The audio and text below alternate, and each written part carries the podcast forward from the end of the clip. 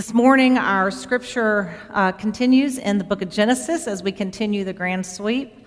I'll be reading from Genesis chapter 24, beginning with the 57th verse. They said, Summon the young woman and let's ask her opinion. they called Rebekah and said to her, Will you go with this man? And she said, I will go. So they sent off their sister Rebekah, her nurse, Abraham's servant, and his men. And they blessed Rebekah, saying to her, May you, our sister, become thousands of ten thousand. May your children possess their enemies' cities.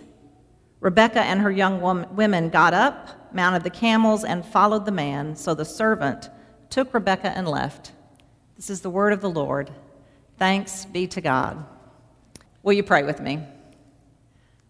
Gracious and holy God, Lord, this morning may the words of my mouth, indeed, may the meditation of all of our hearts be acceptable in your sight. Lord, our strength and our Redeemer. Amen. Well, I should have done the assigned reading before uh, today to reread Genesis chapter 24. Uh, Genesis chapter 24, I read the sort of the ending of that but if you have your Bibles at home or you have your Bibles here, you might look in Genesis chapter 24 because it sort of tells this whole story of how it is that Abraham's servant ended up um, meeting Rebekah. So we have Abraham in his old age. Now, old age is pretty relative, right? He already had a son at 100. So I think he's about 140 at this point. And he called his most trusted servant. And he tells him, I don't want my son Isaac to marry a woman from this area. I want you to go back to our family clan and find a wife there. That's a lot of trust for the servant. And so he sends him and he takes a lot of gifts with him. And the servant goes back to the homeland. And Abraham has already said, if the woman won't come with you, you're released from this and, and you know, just come on back empty handed. But you're not taking Isaac with you in any sense. And so the servant goes there and, and he trusts that God has a plan in this, the God of his master Abraham. And so it is that he, he goes to the well. He has uh, 10 camels with him, by the way. And so he goes to the well and he says, Okay, God, here's the thing. Here's how I will know who you've chosen. I'm going to ask somebody for a drink when they come to draw water at the well. And I would like for the one who you have chosen to say, Not only let me give you a drink, but let me water your camels also. Right? That would tell him something about that person, that they would be uh, full of hospitality. And so he waited. And he saw this beautiful young woman come up and draw water, and he said, Give me a drink. And she said, Let me give you a drink, and let me water your camels also.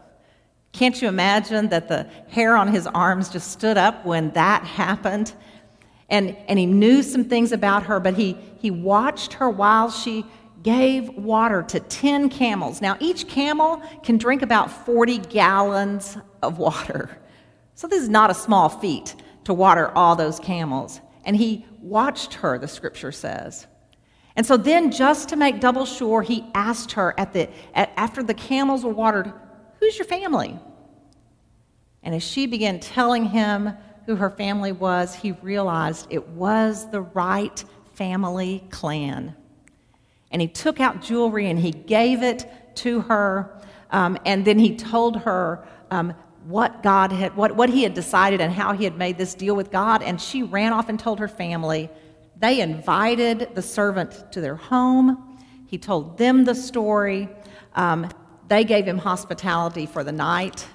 And then we have the next day when he says, um, you know, they said, yes, you can have her as Isaac's wife. Spent the night, got up the next morning, and they said, but wait, 10 days.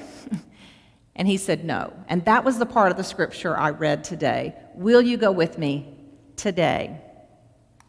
This unnamed servant here that we just hear is, is um, Abraham's trusted servant. It's likely Eliezer of Damascus. We meet him back in chapter 15 because that's who, when God first made the promise to have uh, heirs like the, the, the stars in the sky or the sand in the, in the sea, he didn't have an heir. And he thought this man would have to be his heir. And God said, No, no, it will be your own son. This man is the oldest and most trusted servant of Abraham. And he has the privilege and the responsibility of selecting a bride for Isaac. And so we know this man prepares, he takes these 10 camels and lots and lots of gifts. Um, he wanted to show this family how extravagant uh, Abraham was with his own uh, gifts and to show how wealthy Abraham had become. He went with a plan and he acknowledged that God was a part of this situation. And so Rebecca was chosen. She was chosen, I think, with this test uh, on, on, because she was so hospitable, not only to a stranger, but also to his animals. And then, after he had explained his purpose, we know that Rebecca's mother and brother both affirmed that he could take her back. But like I said, they said, well, let's wait 10 days. You know, there are bridal showers to throw, there's preparations to do. There, we, need to, we need to make an announcement and before we send her off. And the servant said, no, now, today. And they called Rebecca and said, all right, let's ask the girl. Rebecca, will you go with him? And will you go with him now? And scripture says, she said, I will. Can you imagine being Rebecca? This young woman who had lived probably all her life in this same area, asked to just go off to an unknown land, away from her family, with this unknown man. um, you know, the marriage itself was fixed when her mother and brother said okay, but her decision was whether or not she would embrace this new life right now. That was her choice. That reminds me uh, of, of the time in my life when there was that, that choice to be made. It, it, it was my call to ministry back in 1995. I, I felt a, a, a, movement and a call to ministry and felt God saying, Will you follow me now? Totally into this unknown place. into, I owned my own business. I had my life planned out. Um, I think when we plan, God laughs, right? Um, and, and God just called me and said, Will you go now? When I was talking to a, a friend of mine who was a pastor, he said, Well, the thing is, when God calls you, you can say yes to God now, or you can say yes to God later, because God's going to get to yes. Wise words, I think. You know, there are times for all of us that, that really detailed planning is so important. planning which college you're going to go to, planning how that's going to look, planning for retirement. You know, you want to make sure that those plans have been made. But there are other times when your direction is clear in a moment. And the decision is will we step in that direction right now?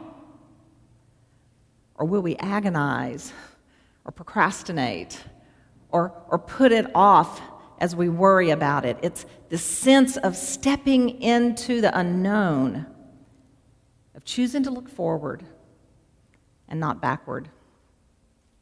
I felt that same sense when this opportunity for this new appointment came about. I've been feeling a, a, sense that God may be calling me into some sort of a new season, trying to sort of figure out what that was, uh, Brian and I were trying to figure out is it a season of retirement? What, what is it that God is calling? And I just kept feeling like there was something that I needed to be doing with clergy. And I wasn't sure what that would look like. And I, when I said that out loud uh, to a couple of people, boom, this appointment happened. It's a very, I mean, you know, these positions are not, don't come open. And it, it was all of a sudden this. Will you do this now? A month only to say goodbye as pastor. A time of grieving and yet a sense of certainty that this is where my ministry is supposed to be going now.